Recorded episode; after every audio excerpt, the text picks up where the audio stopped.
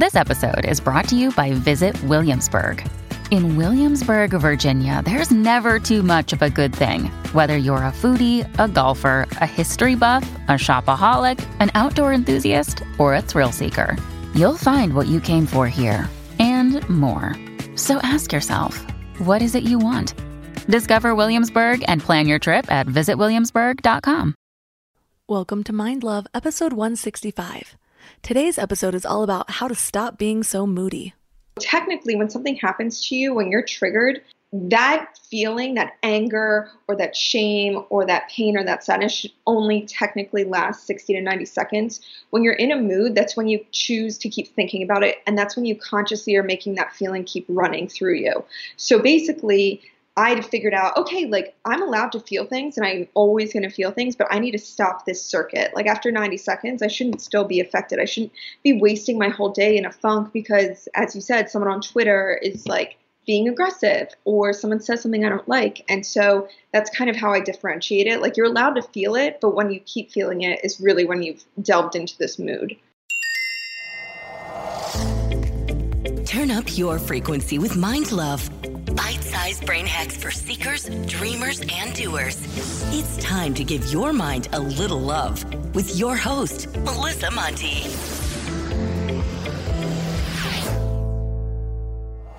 Hi, friends.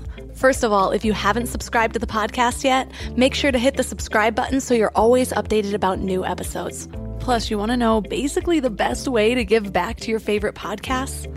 Actually, go to the iTunes app and leave a five star review. Reviews are scientifically proven to make me love you more. That's just how it is. I love you when you leave me a review. You sit in my heart for days at a time. No, but seriously, they really help the growth of the show. They're probably the number one thing that you can do besides supporting my sponsors or joining the membership. So it's an easy, free way to give back to a podcast you love. And if you do leave me a review, send it to me at MindLoveMelissa on Instagram and I'll send you a free meditation track. Today I want to share a review that was really touching from Melly Bell. She said, I started listening to Mind Love a few weeks ago, and I will say it's truly changed my life. I was in a bad place mentally. This podcast has given me a new direction to look for help, mostly within myself. I'm super excited about this journey I'm on, and I can give most of the credit for starting this journey to Melissa, her guests, and her podcast. Thank you, truly thank you. Well, thank you, Melly. Just know I am sending you so much love and reach out if you need to. Are you a little bit moody? Be honest. Maybe you're moody because you're going through a hard time in your life. I mean, I think everyone has been a little moodier than usual this past year, for example. Or maybe moodiness is kind of your typical disposition. You're just a moody person. Hell, there's a good chance that you're in a mood right now, and that's just how it's always been. Well, research shows that moodiness stems from an unwillingness to confront and work through deeper issues. Ouch. So, moody people tend to either mope around or blame other people to avoid digging deeper into the root of their mood, whether it's anger or resentment or sadness. If you're typically moody and you're in a relationship, then chances are you've found someone who will accept that blame and cater to you, which can then lead you to try to control people even more often and even develop narcissistic tendencies. If that's not bad enough, ask yourself, does it really feel good having such volatile emotions all the time? How is being all over the place with how you feel holding you back in your life? Maybe it's hard to plan, or you flake a lot because a mood pops up right before you're supposed to go do something that should be fun. Or maybe friends or relationships are hard to keep because you expect the other person to keep you happy. Or maybe you just realize that allowing yourself to feel bad when you don't really have to just isn't a valuable use of your life. How much of your life are you wasting because you're always in a mood? I'll be honest, I can be moody. I have really big emotions, so sometimes it's hard not to let them affect my day, especially when there's so much going on in my life that I wouldn't have willingly chose for myself. The funny thing is, I didn't really realize I was moody until I lived with someone. It's kind of easy to show up and stay happy during a night of binge drinking with my close friends. And if I absolutely couldn't, it's pretty easy to just avoid them and never let them see my emotions. Although I was more of the kind of person who would just override my emotions with drinks or a good party drug. Well, without that accountability of someone else being affected by my moods, it was easy to be in denial about them, even if I was just avoiding them by binge watching Netflix. So when I did have that sort of live in reflection of me, I had done enough work by then to realize that this was going to be my next mission. Well, a big step in changing my own patterns was first reframing how I felt about my emotions. Understanding that I'm an empath was pretty huge because I started to see that emotions weren't just these big volatile feelings that could bring me down. They might not even be mine. And they were a way for me to sense things in my environment. They were a way for my intuition to speak to me as long as I was willing to listen. So, in that sense, emotions are superpowers. I also started to understand that emotions needed to be felt so that they could run their course. Otherwise, they'd build up and leak out at the worst times in the worst ways. And finally, I needed to understand that I really do have more control over what I let affect me or trigger me than I give myself credit for. There's a moment between a trigger and a reaction that I can choose to pause and reframe the experience so that it doesn't create a whole downward spiral. So reframing how you feel about your emotions and your relationship to them is really the first step because it's hard to reframe an experience if you're doing it out of fear or if you think that your reaction is inevitable anyways. And from there, we can start to learn the tools for reframing our most common moods and what's really beneath them. And I'll give you a hint. What's really at the root of our moods is usually not what we're reacting to at all. Our guest today is Lauren Martin. She's the founder of Words of Women and author of the Book of Moods. Five years ago, Lauren Martin was pretty sure that there was something wrong with her. She had a good job in New York, a great apartment, a boyfriend. Yet every day she seemed to fall into a mood, whether irritable or anxious or lost. Well, after a chance encounter with a stranger who said she also felt these things, Lauren set out to better understand these moods and the hold that they had on her. So she started blogging about it. Well, the blog exploded with people who could relate, and now she's got a whole book, a movement, and a purpose around it. So she's here to show us that you really can turn your worst moods into your best life. And three key things we will learn are what our moods are trying to tell us, how to shorten a whole mood into a moment, and we break down the most common moods and how to deal with them in a way that will create new emotional habits. And just a warning, for some reason, the recording of my voice in this interview is just a little lower quality than I would like it to be, but there's still a ton of value, so hopefully it doesn't bother you too much. But before we dive in, do you wish you could start each day with a little help towards a better mood? Just sign up for the Morning Mind Love for daily inspirational messages right to your inbox. I get messages from people every single day about how the morning mind love is their favorite way to start their day, or that the message that came through is exactly what they needed to hear. It's kind of like your own personal inspiration oracle. Just visit mindlove.com and sign up right there on the homepage. Plus, you'll get some amazing free gifts when you do, like a free guided binaural affirmation meditation designed to rewire your brain to your highest self and you'll get one of my favorite tools, a booklet of my personal power lists to help you gain clarity and live each day with intention. And it's all completely free. Just go to mindlove.com to sign up. Or if you're out and about, text the word morning to 33777. That's morning to 33777. And now let's welcome Lauren Martin to the show. Thank you so much, Melissa. I'm really excited to be here. So, what initially piqued your interest on studying moods? So, I actually had this um, kind of awakening when I moved in with my boyfriend, who's now my husband. It was the first time I ever really lived with anyone. It was my first like real grown up relationship, and um, I'd come home from work, and it was a really long day. It was just a bad day, and it had been a bad week, and probably a bad month. And I came home, and he was making dinner, and I was just in a bad mood. And that was normal for me. And it's just like he was trying to cheer me up. You know, he was like pouring me wine, and I just couldn't get out of this funk. And eventually he just snapped, and we got in this fight. And I remember he eventually said, I just can't do this anymore. Like, I cannot deal with you and your moods. It's exhausting. And he's a very level headed guy for him to kind of like say this and to freak out and really get angry. It meant a lot. And I had this awakening like, geez, like, all right, like I really got to take a look at myself And, you know, these moods don't just affect me now, they affect those who are around me and those that I'm living with. And that kind of started this whole like five year journey into this like, what is going on with me? What is happening? Why is it happening? And let me study it. I can relate to that so much. It's so interesting that when suddenly you are living with somebody they're a reflection for your moods. The amount of moods I had that I didn't even realize I had because I wasn't interacting with another human.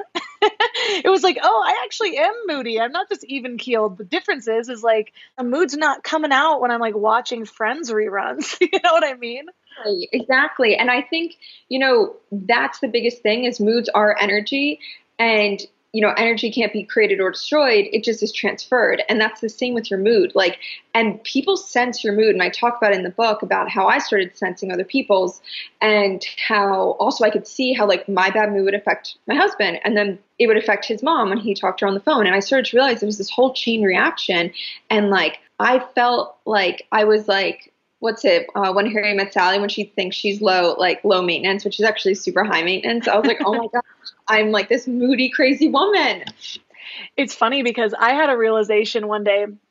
I was so I was on Twitter and I engaged with somebody that I don't know, like it meant nothing. The fact that a Twitter conversation could get me in a mood, like it was some combative response that I was like, do I really have to go into all this research right now? Is how I was feeling. This was a few years ago.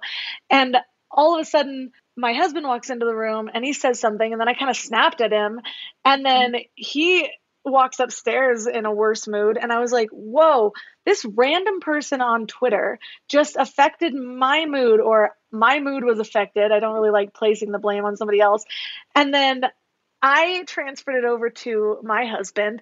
Who knows who he who he transferred it to, and it made me a lot more cognizant of even what I put out there. Even if it is like a social media post or like snapping back at somebody, it's like what kind of karma did I create that's more so than just that one interaction? Yeah, like what energy am I adding to this world right now? Is it good or is it bad? And like it's so crazy because you now know like who can affect you and so now it's like, wow, how many people am I affecting on a daily basis when I'm in a bad mood? So, what are moods exactly? Are they the same as big emotions and emotional response? What really defines a mood? So, uh, neuroscientists have confirmed that an emotion only lasts 60 to 90 seconds. So, a mood is basically anything that lasts after that. I call it the residual effect of an emotion. And it's when we have chosen to keep this thought, this circuit of this feeling running. So technically, when something happens to you, when you're triggered, that feeling, that anger or that shame or that pain or that sadness should only technically last 60 to 90 seconds. When you're in a mood, that's when you choose to keep thinking about it. And that's when you consciously are making that feeling keep running through you. So basically, I had figured out, okay, like I'm allowed to feel things and I'm always going to feel things, but I need to stop this circuit. Like after 90 seconds, I shouldn't still be affected. I shouldn't be wasting my whole day in a funk because, as you said, someone on Twitter is like being aggressive or someone says something I don't like. And so that's kind of how I differentiate it. Like you're allowed to feel it, but when you keep feeling it is really when you've delved into this mood.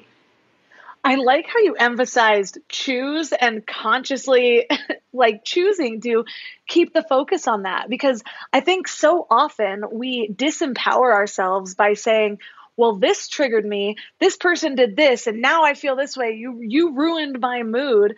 But yes, you might feel an emotional response that's automatic that you didn't have enough time to guard or maybe that's not even healthy to just guard yourself keeping a guard up. But then what are you going to do after that? And you hear so often like you can't choose what happens to you, but you can always choose how you respond. And I think this is giving me a different view of that in that you we're thinking of how to respond to that person still directly in line with that original trigger when what we could be choosing is to just figure out how to breathe through it or feel the emotion without giving more power to the story and allow it to run through us that's exactly it i mean the main thing, and I also attributed this to people who've read, I think it's the five love languages, I can't, five or seven. And I feel like we all have our own individual triggers. And when you can realize that and kind of start identifying them, it's like, okay, this is a trigger for me. It's empowering to be able to be like this is something that that affects me. Yeah it doesn't affect my husband. It doesn't affect my friends but this is my specific trigger and i can choose to identify it and not react to it or have my small reaction and then move on from it. And i think it's kind of liberating to be able to be like okay this is my trigger. Like this is what affects me. Yeah that's been one of my main messages like on social media throughout this whole pandemic just because for me, I'm an empath, and so I can feel other people's moods pretty heavily. And so that's what will bring me down more so than what's actually happening out there. And so I tend to make my message around that. And one of the things that I emphasize is that, you know, your triggers aren't somebody else's responsibility. I, I really don't like the whole people jumping at people saying there should be a trigger warning on this or, or whatever. And I'm just like, no, you know, the whole world is a trigger. Your whole life experience is a trigger for somebody. And so when we start to identify those triggers, what do we do? Should we try to avoid our triggers? Should we try to work through our triggers? What have you found in your research?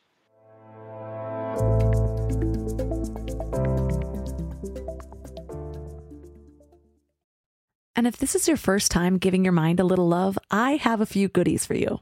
First, don't forget to subscribe so you never miss an episode. And second, sign up for the Morning Mind Love. Think of it like a weekday oracle from your highest self to help you start each day with a positive focus. Plus, you'll get two gifts absolutely free a 30 minute binaural meditation and 30 days of journaling prompts to help you remember who you truly are. So join over 9,000 people and go to mindlove.com to sign up or text the word morning to 33777. We're all here just trying to live our best lives, right? And while you're here listening to a podcast, you might feel like you're on the right track, but then you visit family or you have a work deadline or something unexpected comes up and you're all stressed out and it feels like all the work is out the window. That's why it's so important to consciously curate what you can control, like who you surround yourself with, what you watch, what you listen to. So I'm going to add another podcast to your toolbox The Dr. John Delony Show. He has a PhD in counseling and has been sitting with hurting people for 20 years. He shares practical advice for everything from how to connect with people, how to face depression, overcome anxiety, and learn just what it means to be well. But what's really cool about his show is you can even leave a voicemail or send an email, and he'll address your topic or question about mental or emotional help on the show. So no matter what you're going through, the Dr. John Delony Show is here for you. Listen to the Dr. John Delony Show wherever you get your podcasts or follow the link on the website.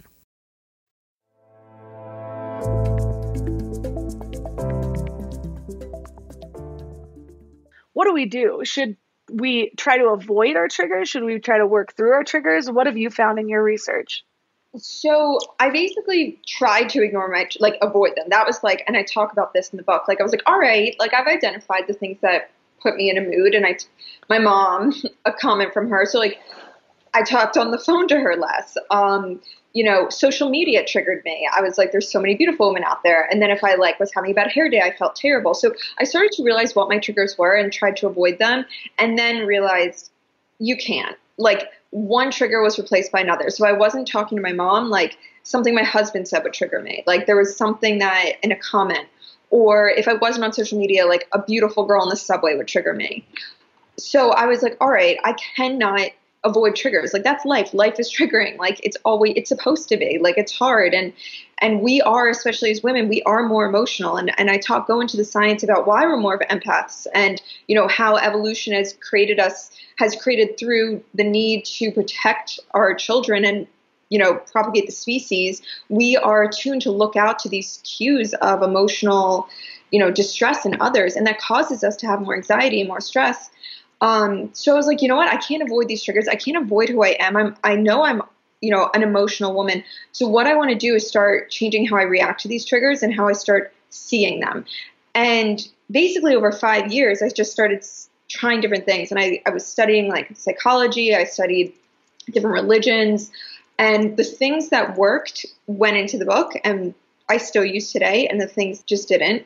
And basically it's a distillation of all the different unique mantras and sayings or you know tricks and psychological tricks that help me and um, yeah it's like chock full of them Yeah, I was going through some of them and it's I can't believe how much I resonate with every single mood. like I'm like, yep, I could immediately recall moments, not even just in my lifetime, but like in the last like week with almost all of them. Are these moods that you've identified universal or were you mostly pinpointing yours just kind of hoping they'd be universal?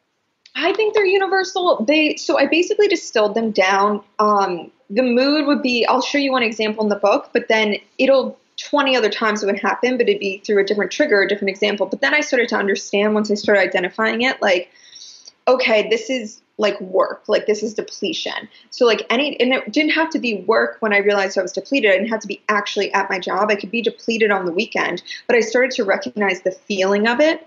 So even though I've categorized it as like, this is my work mood, this is my family mood, this is my, you know, feel ugly mood, the trigger I think is universal and the feeling is universal. So what's really work is depletion and what's really feeling ugly is the ego. So you really have to get deep down into that and understand the core of the feeling that you're having, the core of the mood, and those are totally universal. So it's like anxiety, which is the past and the future for me, depletion, the ego, there's friendship, which kind of goes into like loneliness. There's just, so there's seven of them. And I feel like I just kept having the same experiences over and over again. They were different experiences, but the feeling was the same. So, so yeah, I, am glad you resonate because I do feel like every woman has experienced at least one of these moments where like your mom or your aunt makes a comment, or you wake up one day and you have a huge zit and you don't want to go to work and you know it's so ridiculous. Like you're like, it's just a zit, like it's not a big deal. Don't feel yourself because of it. And I just, got so tired of going through my life like wasting it, being like, why am I depressed over a pimple right now? Like this should not be happening. And so that's kind of like the same experience kept happening over and over again in different forms. And that's how I started to kind of get a grasp on it. That was the one that was surprising to me because the moment I started reading it, it was the one about beauty or the ego. And basically, feeling ugly is a mood where you like don't want to go somewhere. You don't, you sit yeah. things out. And it was surprising because I'm like, could that be a mood? And then it was, it was just like it hit me over the head, like, oh my gosh, that's been a big mood throughout mm, since I was, I don't know, probably at 12 at different times. What is it about feeling ugly? What did you find about that that sets off an entire mood? So I feel like there's two parts to it. The first is that it's a very private pain. Like it's a it's a pain that I think you can't share because people will call you vain. So it's like one of those pains that's like embarrassing to admit. Like to say like, you know, when you would tell your mom like, I don't want to go, mom, I feel ugly. She'd be like, shut up. Like, don't be vain. You're like, stop it. And that's a big thing, especially when you're trying to explain it if you're married. Like your husband obviously like loves you and thinks you're beautiful, but like you know how you feel, and it's it never it doesn't matter what he thinks at the end of the day. It's how you feel about yourself. So it's such a private pain, and I think that's what really causes it because we're kind of like sitting in ourselves and it's festering. And I just think that like it's not talked about enough, and I think because it seems vain to talk about, but it's like I talk about my friend Valerie, who I thought was so beautiful, like she was so beautiful, and then I went out with her and she was the most insecure woman and just so miserable as well. And she was telling me all this stuff she would change about herself. And I was like, wow, every single woman feels this way. And it's, we're ruining our lives over it, like, especially our youth, because when I look back, I'm like, why was I so hard on myself? Like, I looked great back then. Like, but every year it's the same. I'm like, I don't look good. I don't look good. So I feel like this mood is just this private pain that until we start talking about, we can start to finally be like, okay, I'm not alone in this feeling, and now I can really work through it better. And um, it's not embarrassing to talk about. It's not embarrassing to admit that feeling ugly is something society has kind of created, and the cosmetic industry wants us to feel this way. So I think that's really the, where the crux of the mood comes from. And, and the more we talk about it and feel less alone, the better it'll be. Yeah, I was really intrigued by the study you cited uh, about selfies, and basically there were three groups of people. Do you want to talk more about that? Uh, so they basically did a study. I think it was like 110 undergrad students at a university, and they basically were assigned to one of three groups. One, they uh, the participants were asked to take just a single photo and upload it on their social media. The next group was asked to do the same thing, but they could retouch their photo, like use filters and whatever. And the third group didn't have to post a selfie at all. They were like told to like look up travel ideas. Um, and they the participants were evaluated on their moods before and after the experiment, and the basically they found that the women who posted selfies in the first two groups reported feeling more anxious, less confident, and more physically unattractive than the women who didn't upload selfies.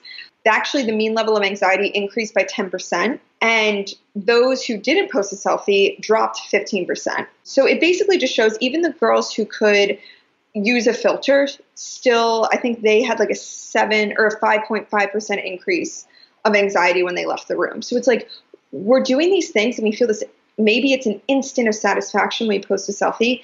At the end of the day after posting, we're always going to feel worse about ourselves because we just start comparing it. We start wondering, "Ooh, do I look vain? Should I have posted that?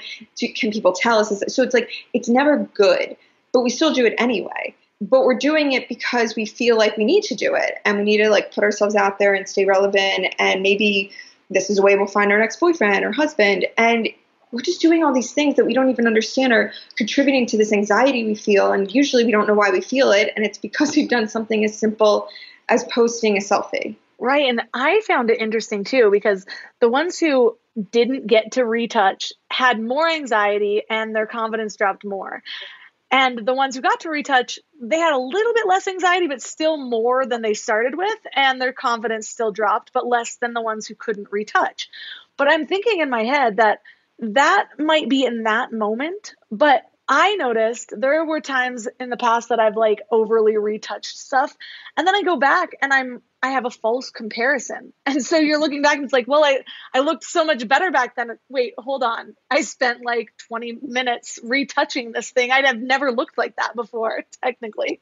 We're basically like gaslighting ourselves. We're basically being like, "Oh, look how pretty you were." But that's not even real as well. And like, I don't know, it's just we we surround ourselves with this fakeness but really, and I talk about this in the book, like there are ways to kind of get around this. And it's kind of like, I know you can't get off social media. I can't get off social media, which is why I created Words of Women, which was like, all right, maybe if we are scrolling through and we see more content that's less like hot girl at the beach, hot girl in her bathroom, my best friend, hot girl, whatever, we can start to like feel differently about what we're supposed to be seeing and, and comparing ourselves to. And so I started deciding to put like affirmations and quotes and women who weren't known for their beauty. And there was one quote that really stuck with me that I found in all this research. And it wasn't like a research thing, it was just a quote I stumbled upon. And it was, um, You're not pretty like her, you're pretty like you.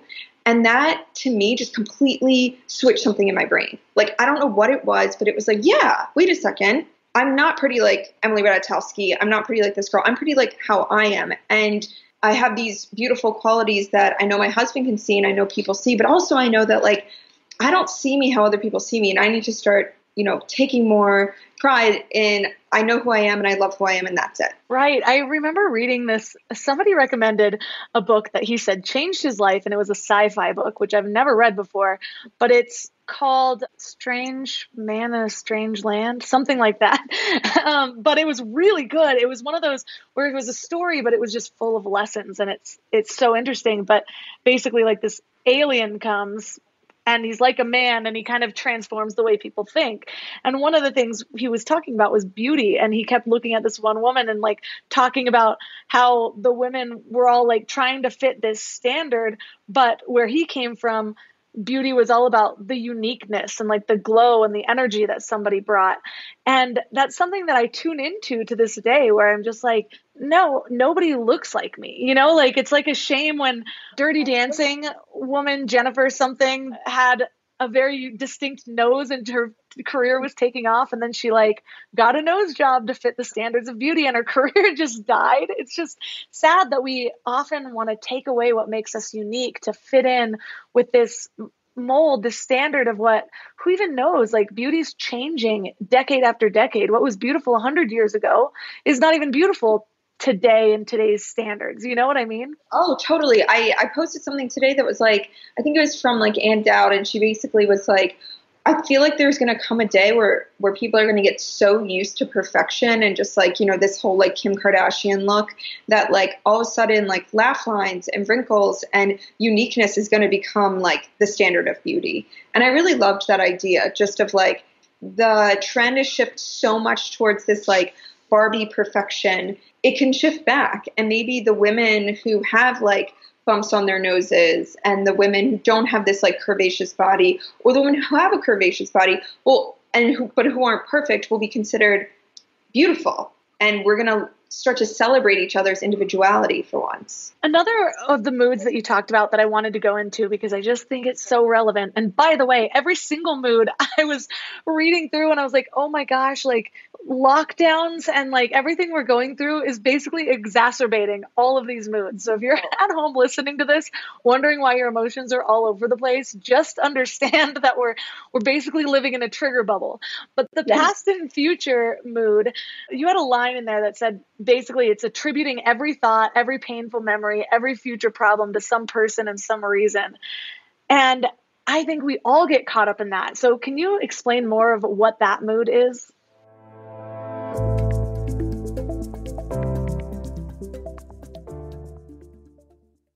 I'm constantly sharing with my clients to stop searching in life and instead start aligning. It's true with purpose, with relationships, with higher versions of yourself, and it's also true for hiring. The best way to search is actually just to match with Indeed.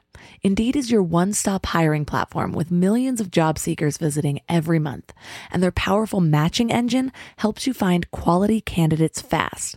Plus, Indeed lets you schedule interviews, screen applicants, and message candidates all in one place. But Indeed isn't just about speed, they also deliver quality. According to a recent Indeed survey, 93% of employers agree Indeed delivers the highest quality matches compared to other job sites.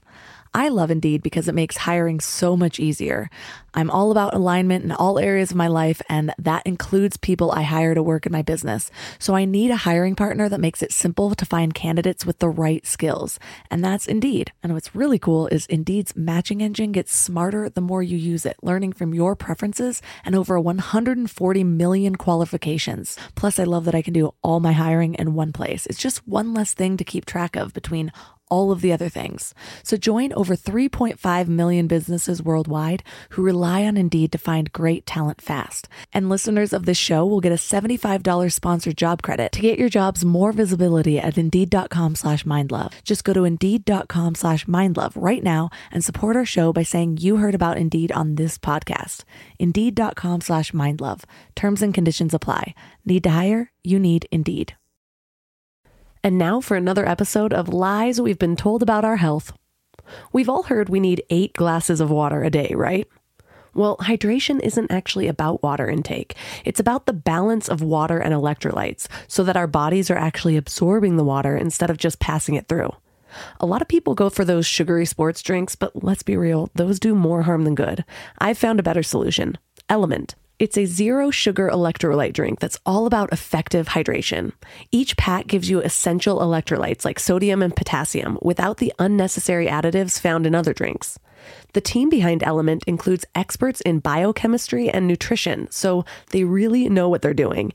And it's not just for everyday use either. Elite athletes and teams, Olympic weightlifters, CrossFit champions, Navy SEALs all rely on it too, which to me says a lot about its effectiveness. Here's what makes them really unique. They recently launched a hot chocolate line with flavors like chocolate mint, chocolate chai, and chocolate raspberry. Ever since I went alcohol free, I've been really intentional about luxurious, health focused drinks so I can sit back and unwind while actually doing good for my body. And the Element Chocolate Chai is great for relaxing in the evening or warming up after winter sports. And you can try Element totally risk free. If you don't like it, you'll get your money back, no questions asked. Receive a free Element sample pack with any order when you purchase through drinklmnt.com slash mindlove. That's drinklmnt.com slash mindlove to get a free starter pack with any order.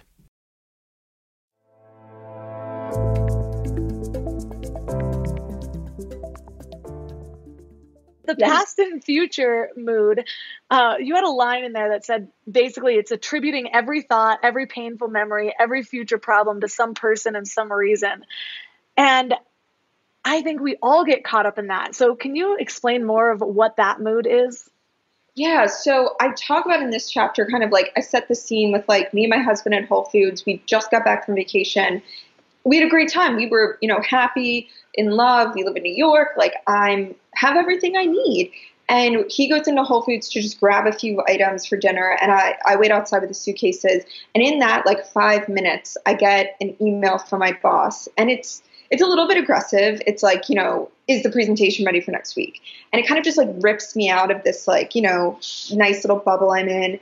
And it starts this spiral of thoughts. And it's like, okay, it's just a work email, it's no big deal. But all of a sudden, I'm thinking about work next week and groceries next week and commuting and, okay, is this ready? And so when my husband comes out of the grocery store, I'm in a bad mood. And he has no idea why. And come to think of it, like I have no idea why. And so I start to dissect it and realize, like, especially women, I think we, well, they say women are twice as likely to attribute like negative events of the past to the present and just like these what if scenarios. And we worry twice as much as men.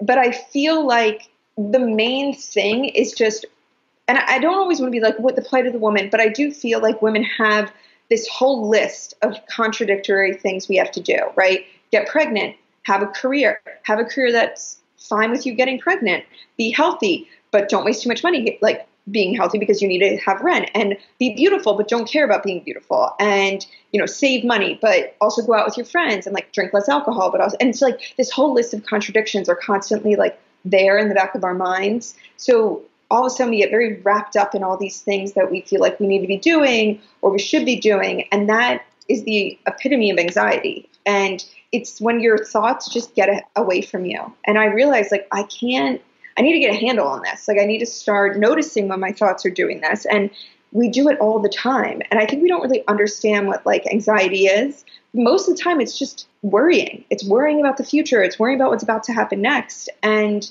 the second you realize that is this the clo- this like the closer you are to liberating yourself from it.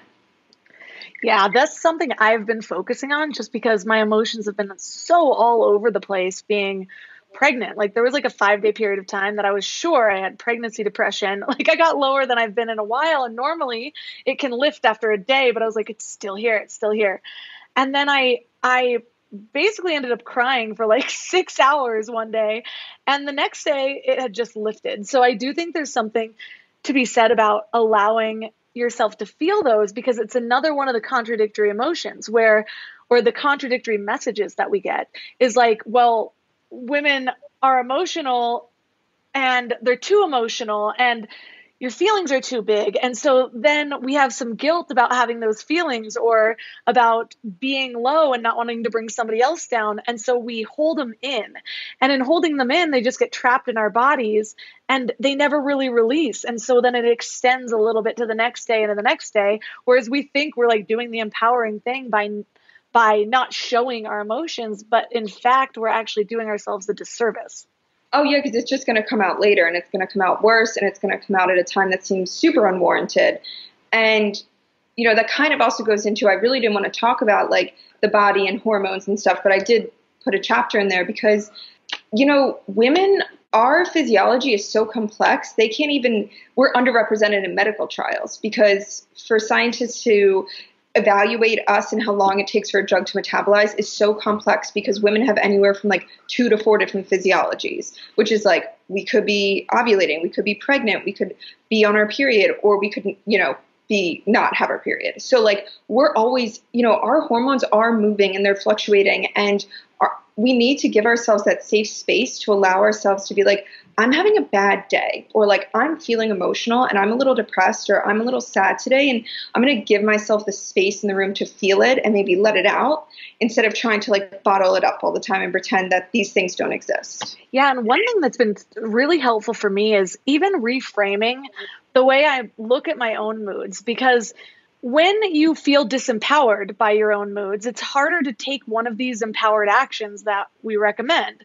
And so if you're constantly telling yourself like, "Oh my gosh, I'm too emotional. My emotions are too big." One of my close friends had that story. Her ex-boyfriend had always told her that she had too big of emotions and so I remember when they broke up, she was like worried about dating people because she didn't want to show that side of herself and it became my mission to tell her that you know emotions or being emotional can also be powerful if we learn how to work with them because our moods tell us a lot about ourselves what we're going through. It tells us about how uh, we can sense them from other people.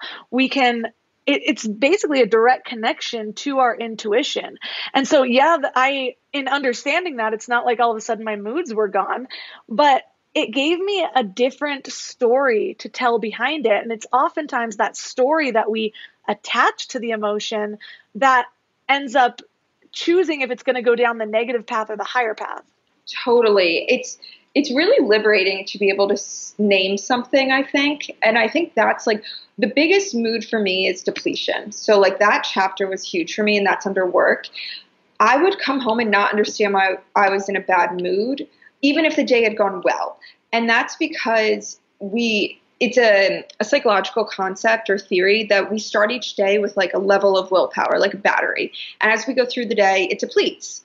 And by the end of the day, your willpower, your ability to make decisions, your ability to be charming even though you're tired is completely it, you're it's lowered. And there's been all these studies like prison guards basically who were doing parole, they found at the beginning of the day they were more likely to give parole to really look at um, a prisoner's files, whereas by the end of the day, when they were depleted, there was like a much higher rate of them not giving parole.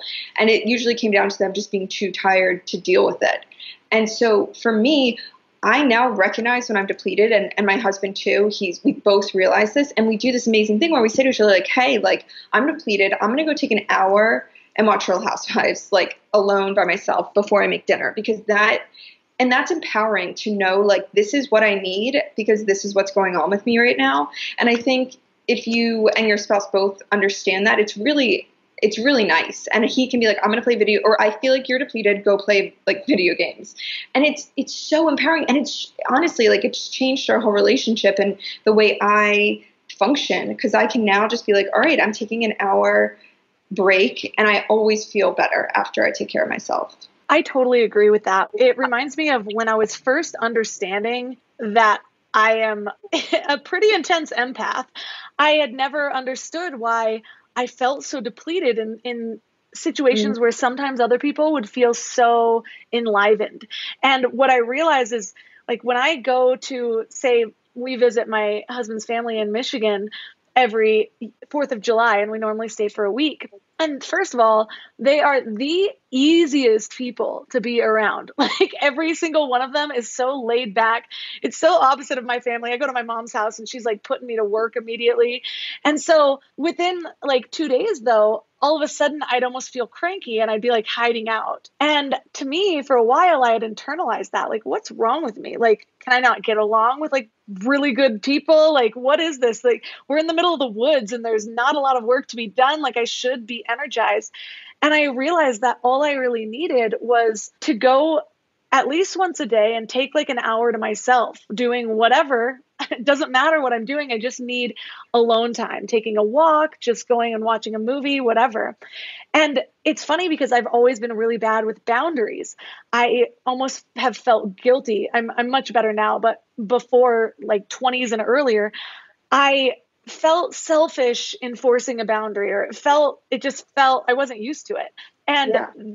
allowing something whether it's the idea of depletion of a mood or somehow knowing yourself to where you're like I need this and here's the science can sometimes kind of take that off our shoulders of being like no this is a boundary that should have been set in place it's not that i'm just i mean you should have no problem enforcing your own boundaries. But if you see what I'm trying to say, it's just that it was an empowering moment for me to be like, this is a standard that we're going to set within our relationship. You know this about me. So when I ask, it's not a new thing every single time.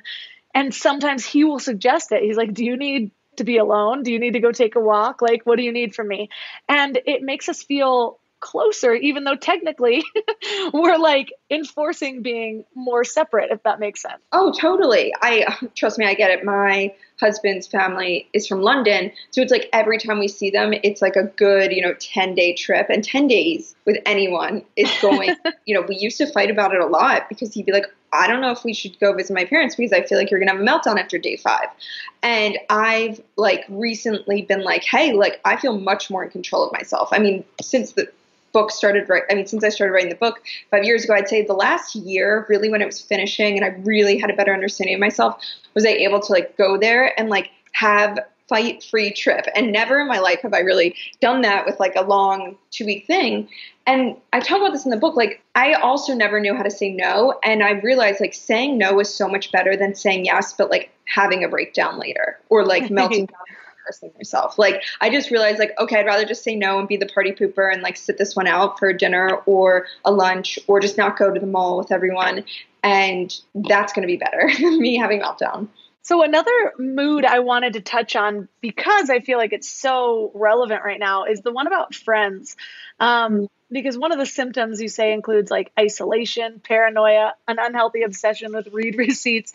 What is the friends mood about? So the friends mood is basically like I think it boils down to almost a little like beauty, our perception of what our friendships should be like in our 20s, 30s, 40s, 50s. Like I feel like we have this idea, and it's like Sex in the City and Girls and all these shows, which is like, oh, you're in your 30s, you should be going out to brunch with all these women, and you should have these really close friendships. And what happened was, I reached my 30s and I was getting married, and I felt, and when you're getting married, people always say it's like stressful. I was always like, why? Like, I'm chill. Like, it's not, and I realized it's stressful because you're forced to really confront your life and evaluate it, and you're forced to all of a sudden, like, see who your friends are, who you're inviting. And I was like, shoot, like I feel, you know, like I don't have the friendships I think I should have. And I think loneliness is a pervading emotion in a lot of women, and I think in a lot of people. And I talk about like Dr. Psychologist Dr. Um, Jean Baker Miller, who really studied female relationships, and she basically proposed that women's sense of self revolves around our ability to maintain um, relationships. And when we don't maintain them, like when we grow apart from people, which inevitably happens because people start having kids, people get married, that break feels like a loss of self. And I feel like women just, we isolate, we feel rejected or we feel hurt or scared, and then we isolate, and then it's just this like self fulfilling prophecy. And that's kind of the mood. I was in this spiral of like, oh, like, I'm, I feel lonely, but I'm not going to text her because I felt like she, you know she acted weird the last time we texted, or she should be texting me. And then the loneliness just keeps going. And what happens is like the energy I was putting out was obviously I wasn't texting people. I was self isolating, so so scared of rejection. Yet at the same time, so wanting connection. But people pick up on your energy, and it just kind of kept me in this, you know, self fulfilling prophecy of being and feeling lonely.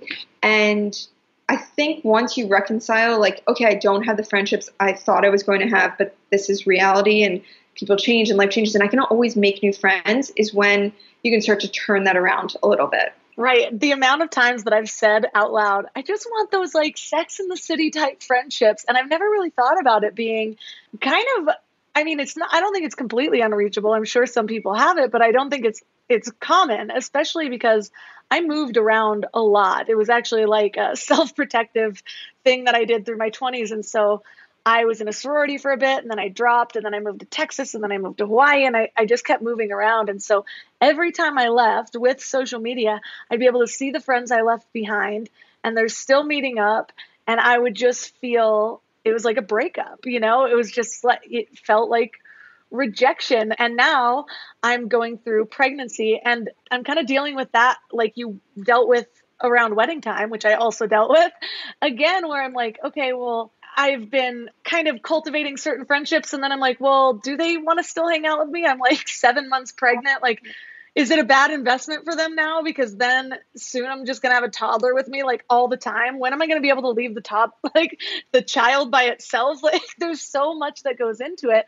And I didn't really realize that I was tying all of those feelings back to that, which can then be associated with or affecting my moods. Exactly. And it's like I think it's also the way we perceive like i talk about in the book like i felt like when my friends were hanging out without me or friends that like I'm friends with, but not that close with, who I would never text. And if I saw them hanging out without me, all of a sudden I just was like, wow, they like chose not to invite me. That's not the case at all. They just like weren't thinking about you. And someone not thinking about you doesn't mean they don't like you.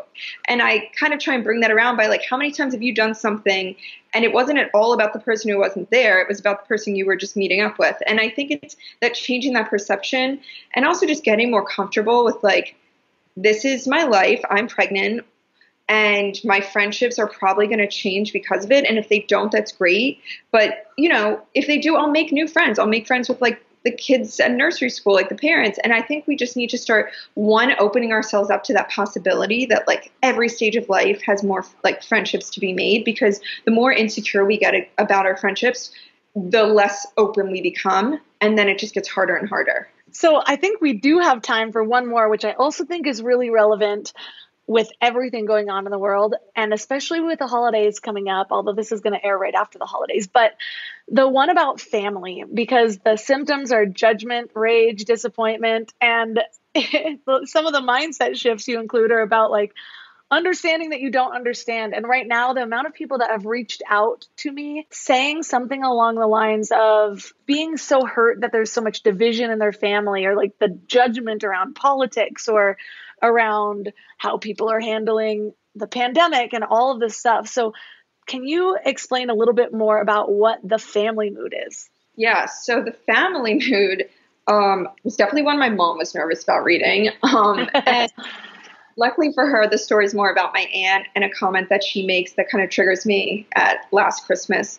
But, you know, I always am triggered by my family. We all are. And that's because they're not, they're these people who attach to them have all these memories of us. And we know that they've seen our worst moments. And, you know, I used to get so offended by like every time my mom would make a comment or my aunt. And then I realized they're always going to make that comment because that's their role.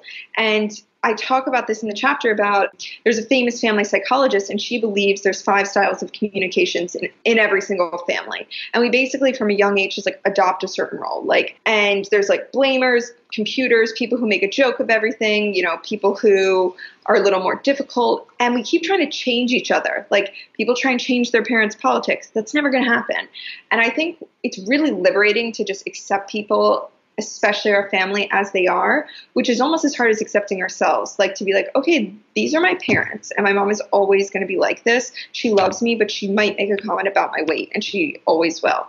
This is my dad. He's very intense in his political views, but like, that's him and I'm not going to change him. And when you stop trying to change them and stop going in with these expectations, which I think we put on not just ourselves, but our family, I think we're always putting expectations.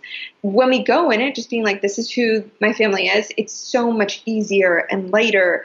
And I just think we need to kind of give everyone a little bit of a break. And I think also, I think reconciling with like, they love you despite everything they've seen. You guys are family. That's the beauty of it. I think that's kind of where it comes down to. But my mood was always triggered by my family. And now it's like, oh, no big deal. Basically, with all of these different moods, there's a trigger, there's a response, and there's that moment between the 60 and 90 seconds and whether or not you choose to give more power to whatever that story was or that trigger was. What do you personally do in the moment to kind of allow that to pass through and avoid giving more power to the story. So once you read the book and really can ex- like identify the feeling that's associated with the trigger and you'll know it once you start seeing it like over and over again some things will stick and some won't like for me i've just really learned to put things in perspective like I think the more you do something, the better, you know, your brain gets rewired in that way. So, like, for an example, I got my first like one star review the other day. It wasn't a review, it was just like some random girl on Goodreads gave it like one out of five stars, which of course I saw. And I was like in the car on the way to the shore with my husband, and I was like, this hurts. Like, this is clearly like me. My ego is upset right now.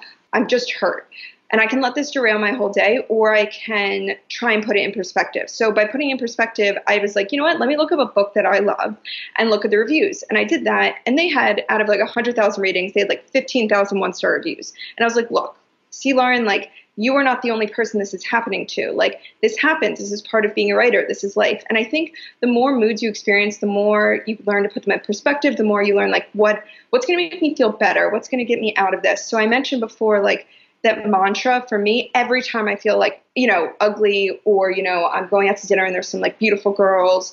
I just instantly repeat, like, you're not pretty like her, you're pretty like you. And it just completely changes my perspective. So it's stuff like that. And like when my mom says something, I just now I uh, instantly revert to like, this is her role, this is her role. Like there's just things you're going to pick up through the book and things that I've picked up through life that I've put in here that are all about changing that perspective in those 60 seconds, which it's going to take time and it's not life changing, but the more you do it, I think the less intense the feeling feels and the quicker it kind of dissipates. Right. That's actually basically the premise of this whole podcast is learning how to expand your mind a little bit or shift your mind to something from from something that's disempowering to something that's empowering and what's really helps me to do that is that I've been focusing on especially lately is when that happens, because my mind is so powerful, it's like used to spend the time kind of grappling where my mind wanted to go down the rabbit hole and I'm trying to replace it with more empowering thoughts, but it was like split into two and I couldn't really do anything and it just felt like internal dissonance.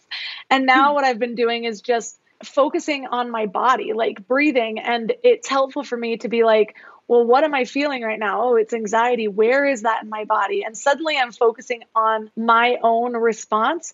And just in doing that and in breathing, it starts to regulate. And then it gives me a little bit more power to shift to that more empowering perspective or to you know, give the person the benefit of the doubt or give myself the benefit of the doubt or whatever I need in that moment. So, thank you so much for all the research that you did. And it's such an entertaining book. I love all the stories in it. I ended up getting sucked in for longer than I thought I would, even just right before this. So, for listeners that are interested in learning more about you and reading your book, where's the best place that they can connect with you online?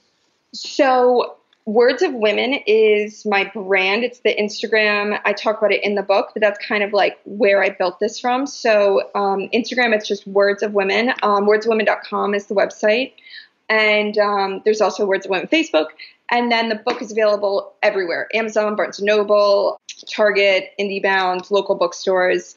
And yeah, I just so appreciate it. I feel like you totally understood the book and understood, you know, what I was trying to get out of it. And that's really kind of what I want. I just want, I feel like every woman should have their own reaction to it and feeling to it. And I hope every woman like you feels like they see themselves a little bit in the book as well.